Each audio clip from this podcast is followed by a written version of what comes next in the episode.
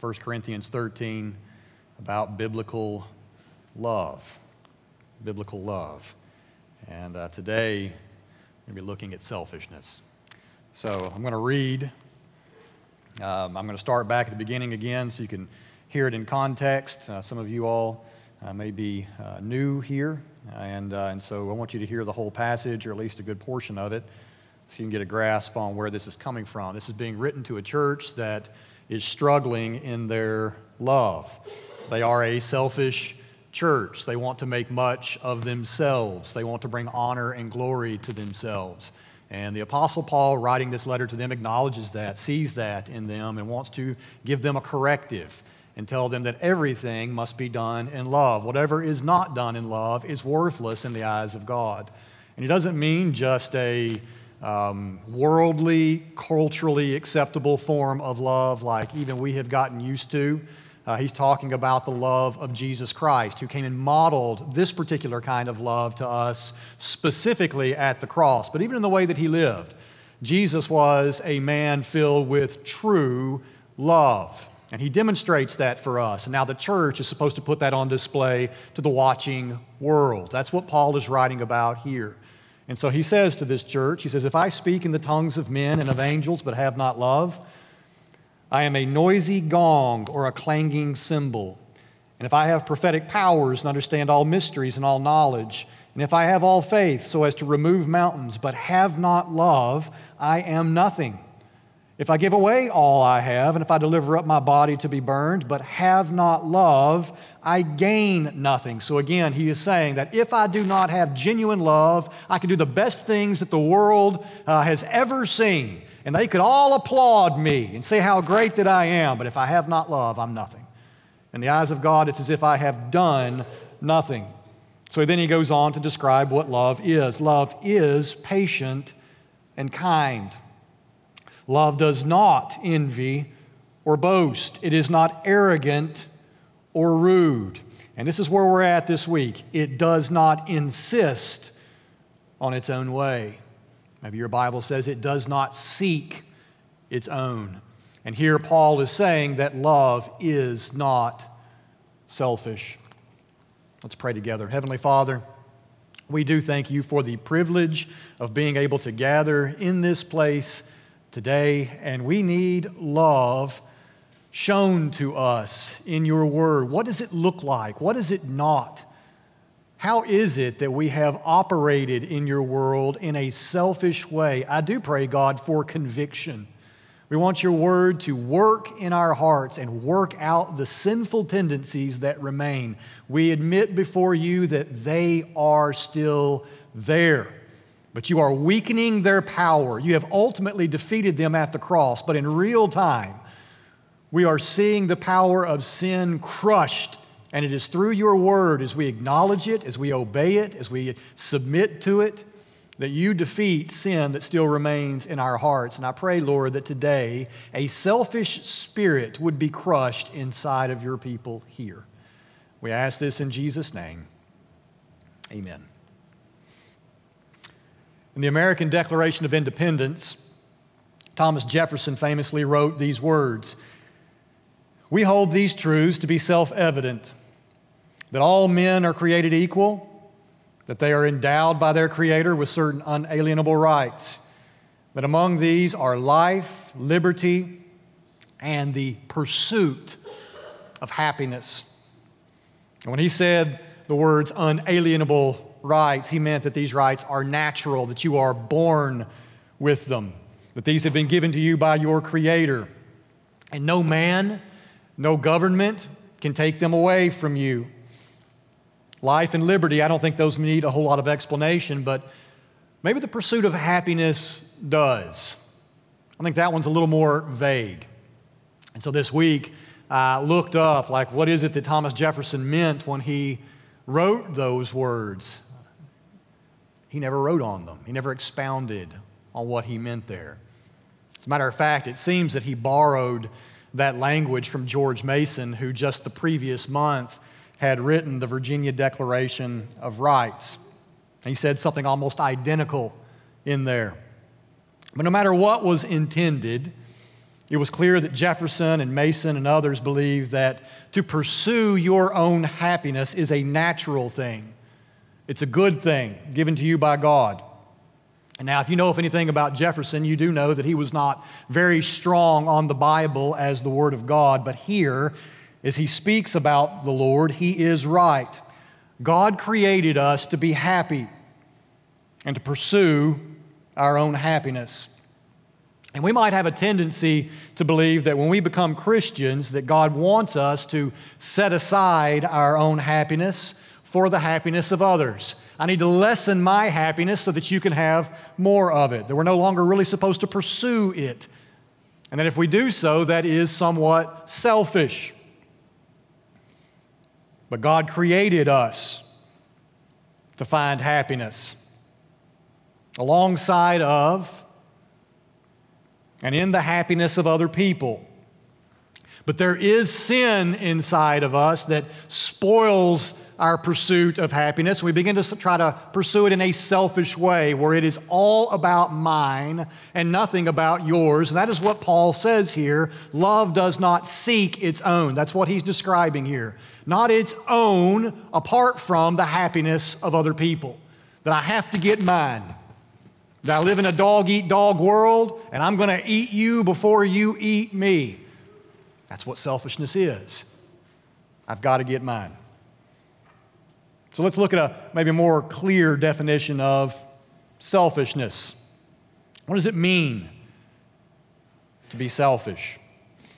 Selfishness is the pursuit of my happiness with no concern for or even at the expense of your happiness.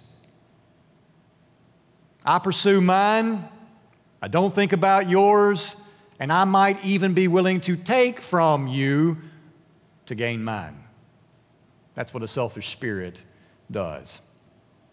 And unfortunately, I think that we all understand this mindset instinctively. When sin entered the world, the heart, the human heart, did shrink a bit. God made Adam with a large heart to pursue not just his own flourishing, but the flourishing of the whole world. He would have been what we might call big hearted. He was a big hearted man, at least for the period of time that he wasn't a sinner. But sin did enter the garden, and then in his own heart, and it shrunk it like an astringent does with the skin. Sin is a spiritual astringent. It makes the heart contract to where it doesn't see beyond itself and it doesn't want to reach beyond itself. Not always completely, not always totally. There are a lot of benevolent people out there and a lot of benevolent causes in our society, a lot of people doing good, and that good brings them a partial or a fleeting happiness for a period of time, but sin is always there lurking. It's always looking to spoil things, and it does. And it spoils more in some people than in others.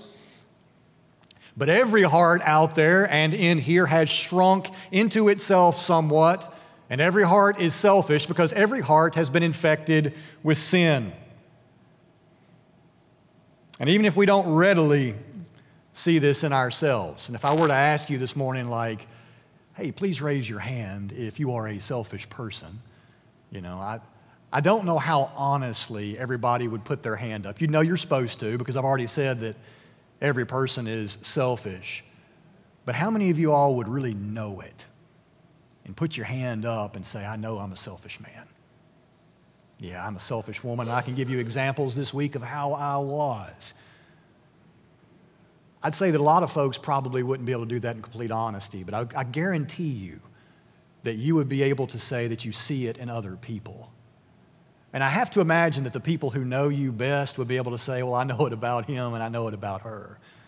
But that's the thing about sin is it causes us to be blind to our own, and we can see it really clearly in other people. And so I do believe that even if we can't readily see it in ourselves, we know it when we see it, don't we? We've probably all watched small children squabble over toys. How many of you all have seen that? Little kids there in the nursery. What do they do? They naturally love to give to the other children their own toys, right? They just can't wait to do it. Like you put them in there and they just go to town loving each other. No, that's not what we see. One child sees another child holding the toy. Her little heart wants it for herself. She walks across the room and she yanks it out of the other child's hands. Mine. That's what we've seen. My happiness over your happiness. Yours doesn't matter in this moment. All I know is I want that toy. And she takes it. And so we've seen that, recognize that, correct that. Oh, sweetheart, you don't do that. Don't take that from her. You're supposed to show love to her, you know. And her heart knows nothing of that. It just wants what it wants. No questions asked. No concerns about her playmate. Mine. And then a fight breaks out, right? That's what happens. They start smacking one another. And small children, they don't make any effort to try to hide their selfishness, do they? They're not concerned about what you're seeing, at least when they're small enough. They get older, they get a little more crafty, you know? And when they get full grown, they get really crafty, like us, right? Now, we might not go and across the room and take from the hands something from somebody else, but we have our ways, don't we? We have our ways of taking what we want with little or no concern about you. And then even justifying it and calling it something clever, maybe something biblical, you know, that's just good wisdom. We have names for these things. We're more civilized than the toddlers, too sophisticated to do what they do. And in fact, our selfishness may be more about what we do not do than what we do do, if you get it. all the ways that we choose not to help or give or sacrifice or serve. All the reasons and excuses that we give for not doing certain things that would be in the pursuit of the happiness of others. We put ourselves above other people. We fear that our happiness is going to be negatively impacted if we do those things, and that's why we don't do them. Well, that's going to make me unhappy. I'm not going to like that at all. Again, that's not good wisdom for me. So we refrain from doing those things. We've also picked up some stuff from the culture that we live in that reinforces our selfish impulses. I had something come to mind in the last couple of months, I, I read something and was convicted about something I see in myself. The world and the selfishness of my own heart have taught me to always make business deals where I come away as the winner. I've learned the art of the deal, in a sense. I've never really believed in such a thing as a win win. Uh, really, that's just a mask for lose lose. That's all that really means. At least in my mind, that's what it has meant. Because a win means that you walk away feeling a lot happier than the other guy. Whether you're buying a car, an appliance, something at a yard sale, it does not matter. And if you don't win, you don't deal. But good business means that it's good for both parties. Both people walk away with what is fair from the deal.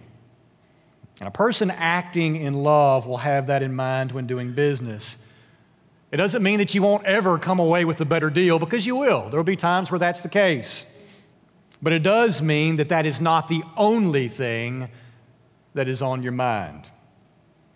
I've often thought that I was doing good business, when in fact I have just been good at being selfish. Selfishness only seeks its own, mine over yours. And thinking that happiness is found there, only seeking what it desires. And we might think that we'll find happiness at the expense of other people or with no concern for others, but God did not make us, He did not create us to find happiness in that way. And Christ has proven that in the way that He came to live and in the way that He came to die. So let's talk about Christian love.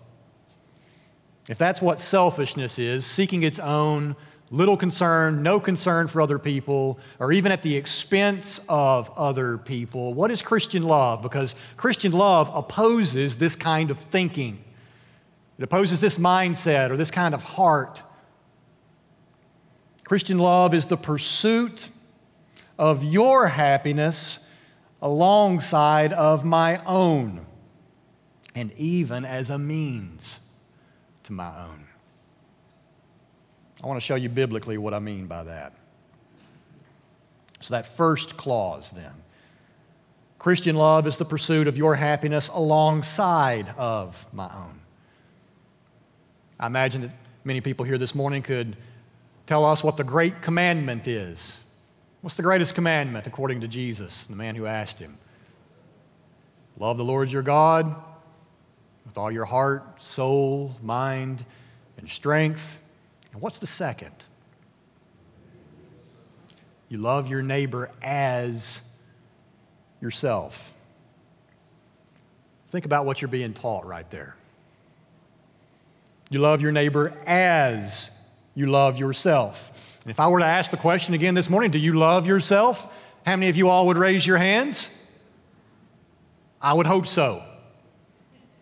Because the Bible here, this command even, takes it for granted that you do love yourself. Now, I don't necessarily mean in the self esteem kind of way that the world frames this in so often. Do you really love yourself? Do you feel love for yourself? That's not, that's, that's not the point of this right here. The point of what is being communicated here is do you pursue your own happiness? That's how you love yourself. You do what you think will bring you happiness. That is self love. Regardless of feeling, it is what every person in this room actually does. Nobody here is going to walk out the doors today and go and pursue what brings you misery. It's not going to happen. Today, I'm just not going to eat lunch. I delight in feeling terrible. No. You're going to do what is pleasing to yourself. I imagine that many of you all are going to sit down today at 425 and turn the TV on. Maybe at 420 even, 415, a little early so you don't miss anything, right? You're going to sit down and you're going to watch your beloved Bills play. I have to imagine that if you love the Bills, you are probably not going to deny yourself in that moment because you think that's going to make you miserable. Nobody does that. Everybody here pursues what you think will make you happy. Some of you, it might be to turn the TV off. A few of you, maybe. So, self love is the pursuit of my own happiness. Everybody in this room does that. And so, here we are being told you are to love your neighbor as yourself. Now, before I move on, let me give you a quote by Blaise Pascal that actually brings this truth to light. Listen to what he says here. All men seek happiness. Not some men, not most men, not a few men, all men. Everybody in this room seeks their own happiness. This is without exception. Whatever different means they employ, they all tend to this end. The cause of some going to war and of others avoiding it is the same desire in both, attended with different views. They will never take the, the will never takes the least step but to this object. This is the motive of every action of every man, even of those who hang themselves. That's a strong statement, isn't it? He's saying that even the man who kills himself is pursuing what he thinks will make him happier. And that makes perfect sense, does it not? You start to dwell on that. He says to himself, It is better or a happier state than to die than to continue like this. So, that man, according to Pascal, even though there's something broken in his mind, is loving himself, even though it might not look like it. It's an extreme.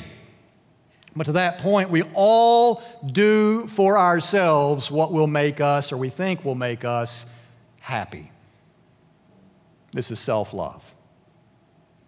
So the command from God, that second command, love your neighbor as yourself, is taking it for granted that we do love ourselves in this way, and we will seek to fulfill this command if we pursue what we also think is best for our neighbor. So to love him or her is to contribute to their happiness in the same way that I want to contribute to my own. And so, what you have, want done for you is what you want done for them. This is love. Does that not start to redefine in some ways what the world thinks of as love and what the scriptures tell us what love is? Pursuing my happiness and pursuing yours alongside of it. To love you is to pursue yours. I have to imagine that everybody here wants the best possible housing situation for yourself. Do you not? Wants to be treated fairly in business.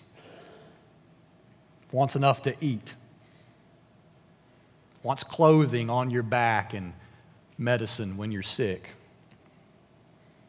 Everybody here wants to be shown kindness. You all want somebody to listen to you without just talking at you.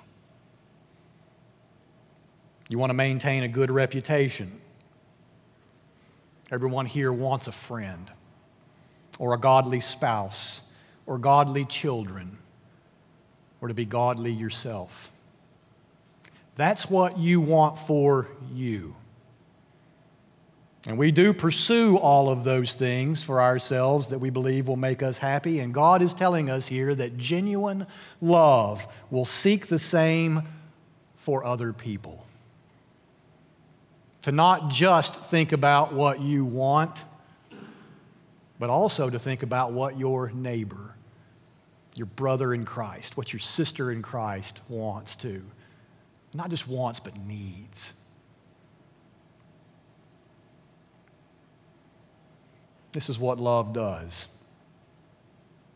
So, this is what I mean when I say that Christian love is the pursuit of your happiness alongside of my own, not in place of my own. That's not what's being taught here. Love your neighbor as yourself.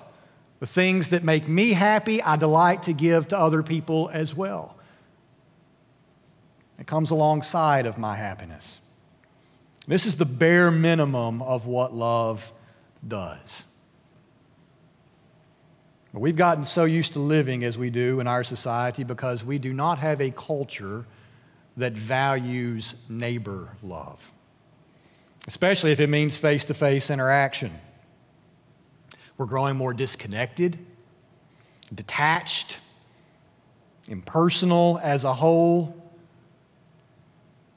But this cannot happen within the body of Christ. Helping other people pursue their happiness as I do my own is the beginning of Christian love. So before I get to the last point, I'll ask how would you assess where you are in this? So, as you hold up your love to what the Bible describes as Christian love, how are you doing in loving your neighbor as yourself? Everybody here, I would say, is getting an A in loving yourself, right? Because we all do it. But how are you doing in loving your neighbor like you love you? Pursuing their happiness too. Had a few people come to mind this week. Because I have to say that our church, from what I do see, does a good job at this. Now, I don't have a godly assessment in any way. God sees everything perfectly, but we're all given eyes, and I do see people within our congregation, many who are actually doing this. And I'm going to embarrass a couple of people because I'm sure that they probably don't want this to be seen but I want to honor those who deserve some honor. Last week, I think it was last week, I was standing up here with Jim, and he was showing me some pictures of his house. And a man came over there to help him wire up his house, and I'm sure probably tear things apart who has know how in this, and it's Mike Nowak. Mike Nowak loves to help people. And he's not asking anybody for anything for any of this. He just delights to help people. And so he comes over to Jim's house and he helps him run wire, and Jim tears his whole house apart. And here's a brother in this church who just sees a need. And I, and I don't think Mike would put it this way, okay? I don't think Mike would say, well, if I had a house to be wired, I would want somebody to help me too, or I want my house wired. That's exactly what's happening inside of him. He wants his house to have electricity inside of it. And he looks at Jim, who needs his house rewired, and he says, I'm going to do for that brother what I, have, what I would do for myself. And so, without any fanfare, without anybody else knowing anything, he goes over there and spends his time that could have been spent elsewhere to make this brother and this sister happy. He pursued their happiness. That is Christian love. I see Linda clapping because I'm going to embarrass Linda too. Because what I've seen is I've, I've, seen Linda use her car like I've seen other people here, people like Mel and Barb, you know. Linda uses her car and her time continually to help other people get to places where they need to go. And she and a friend, Carol, who's not here today, went and cleaned a brother's house, Rick Tober, who has cancer. Now, Rick had a need. I thought of them. I knew they'd do it because they have that kind of heart. And Linda delighted to go over there and help out this brother in need. He delighted in having them there, and everybody's heart was filled with joy as they were able to serve or be served. Now, again, I don't think Linda was thinking like if my house, you know, needed some care, I'd want to find somebody else to help me. I think she just thought like, I want a clean house. This brother needs a clean house. I'm going to go and do it. She pursued his happiness and was willing to serve and give of her time. And I've seen it actually again and again with some other situations too. And there's a lot of that that's going on inside of our church, and that is exactly what is meant here in Christian love. I will love you as I want to be loved too. Just as I will pursue my own happiness, I will pursue yours. And it makes my heart happy to do so. One more thing here. One last step here in the pursuit of happiness. Christian love is the pursuit of your happiness, not just alongside of my own, but as a means to my own. Jesus came to show us a more excellent way. And he raises the standard of what it means to pursue our neighbor's good. He was willing to give more, more than what seemed reasonable. He went above and beyond. We would call that sacrifice. He was willing to sacrifice what rightfully belonged to him. He laid aside certain rights, certain privileges, certain freedoms that he had for the good of other people. When Jesus came to earth, he did not come and exercise all the rights that he had always possessed as God. He still had them, they were there, But for our sake, almost always it seems that he chose not to use them so that he could genuinely live as a human being dependent on the Spirit of God in communion with the Father. And so we read things from time to time in Scripture like Jesus didn't know stuff, or Jesus couldn't work any miracles there. And you're thinking, what are you talking about? He's God. What the, what's being described to us in that moment is Jesus living as a genuine human being like me and you. He was willing to come and set aside certain powers, rights, privileges that he had always had so that he could come and live as one of us, so that he could come and die as one of us. That's what he did. He was God, surely. We know that. Perfectly God. Every moment while he was here on earth. And he had every right to command the worship of every person that he came across while he was here. Everybody should have bowed at his feet. The one who made them, the one who owned them, the one who loved them with an everlasting love was right there in front of them, and they did not. He could have commanded that, but he didn't. It was his right as God. He had every right to judge every sinful person that he crossed paths with, which means he would have judged every person that he, ju- he crossed paths with, because they were all sinners. He could have vanquished every evil spirit on earth the moment that he arrived. But what did he do? Instead, he chose to live in relative obscurity, in weakness as a servant, and then die on a Roman cross. He laid aside rights, privileges, and freedoms for us. For what? Our happiness. On the night before he died, this is what he told his disciples A new commandment I give to you that you love one another. Now, that sounds just like the old commandment, right? Love one another, love your neighbor as yourself. That's the summation of all the law. All those 10 commandments are summed up right there. Love one another. But I'll tell you, Jesus gives an 11th commandment right here. A new commandment I give to you. This is how you love one another. You love one another just as I have loved you. Not just the old way, not just alongside of my happiness. Do I want to lift you up in happiness too? But you love your neighbor like I have loved you. And how is that? Sacrificially. That's how he loved us. And so he raises the bar here for his disciples a higher way of love, a love that will lay down its rights in the pursuit of our happiness and he becomes the model for us in this. And he's going to provide the power for us to do it. Jesus is restoring all of God's creatures, his creatures, to our original design to find our happiness in the happiness of other people, especially in their eternal happiness. You live in the same time I do, and if you've got your eyes and your ears open, you know that standing on your rights is a theme for our time. That's what everybody's getting really good at, aren't they? Standing on your rights, demanding, demanding, demanding all the time. What is mine?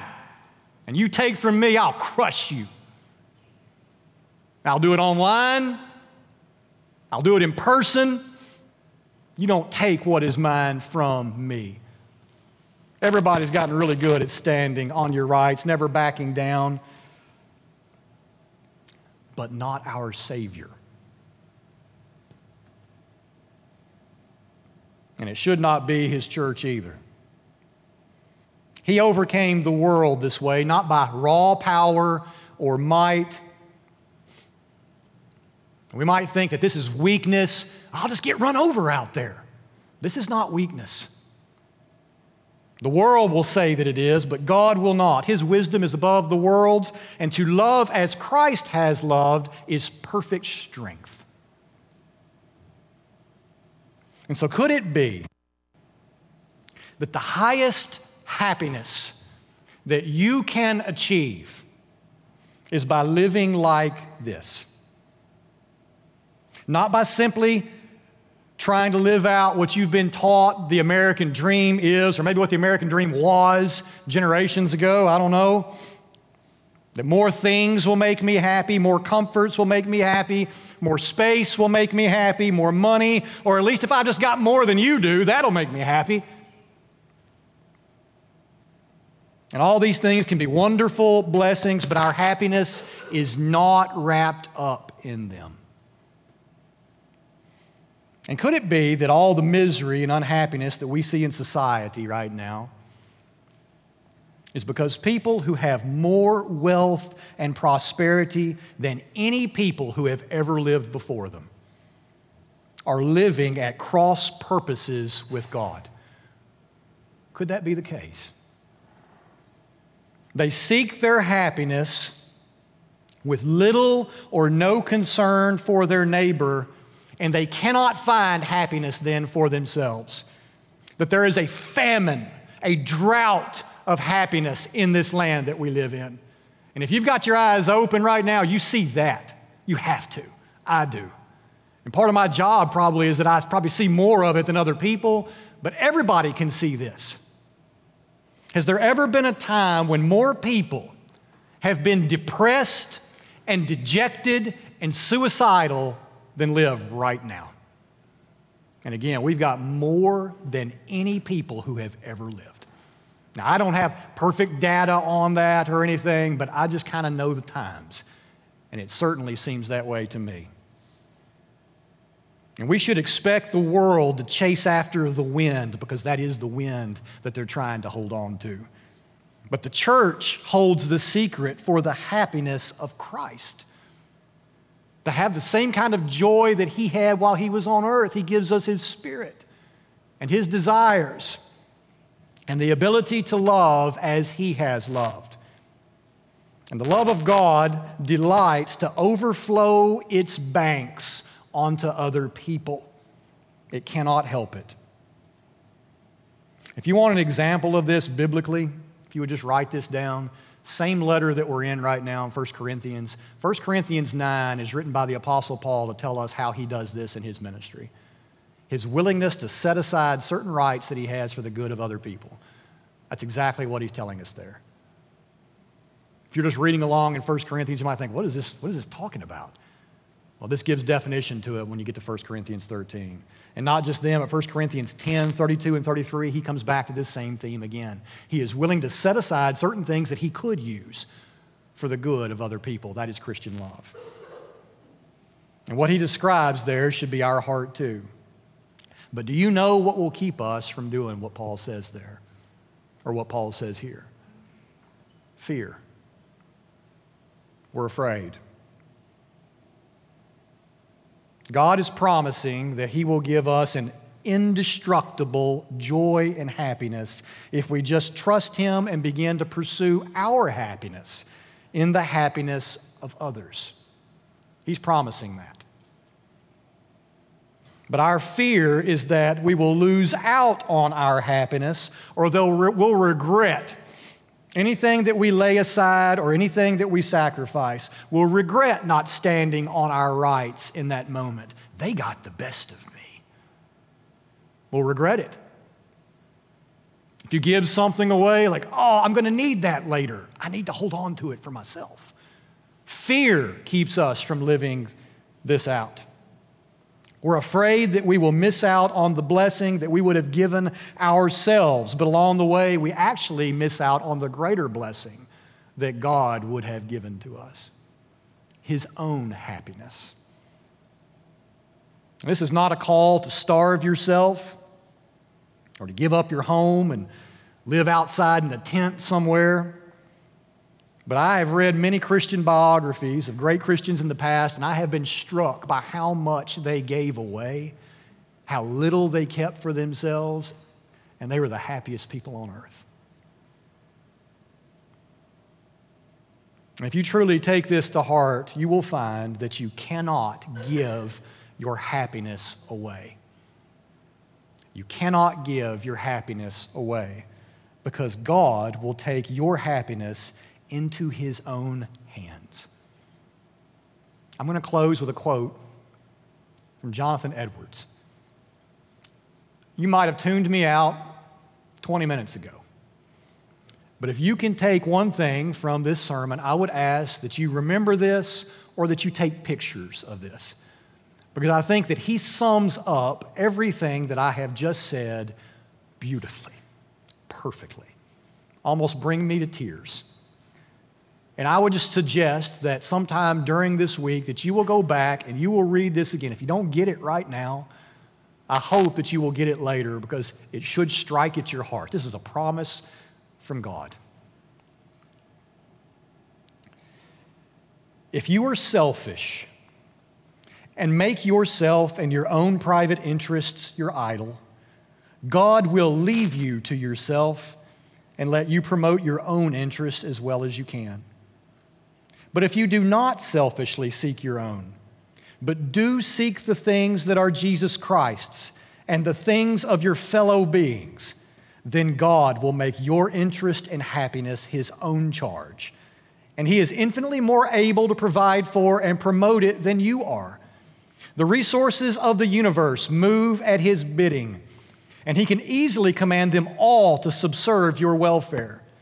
So that not to seek your own in the selfish sense is the best way of seeking your own in a better sense. It is the directest course you can take to secure your highest happiness.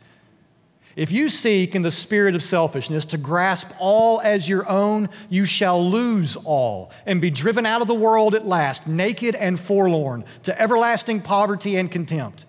But if you seek not your own, but the things of Christ and the good of your fellow men, God Himself will be yours, and Christ yours, and the Holy Spirit yours, and all things yours. Wonderful. Let's pray together.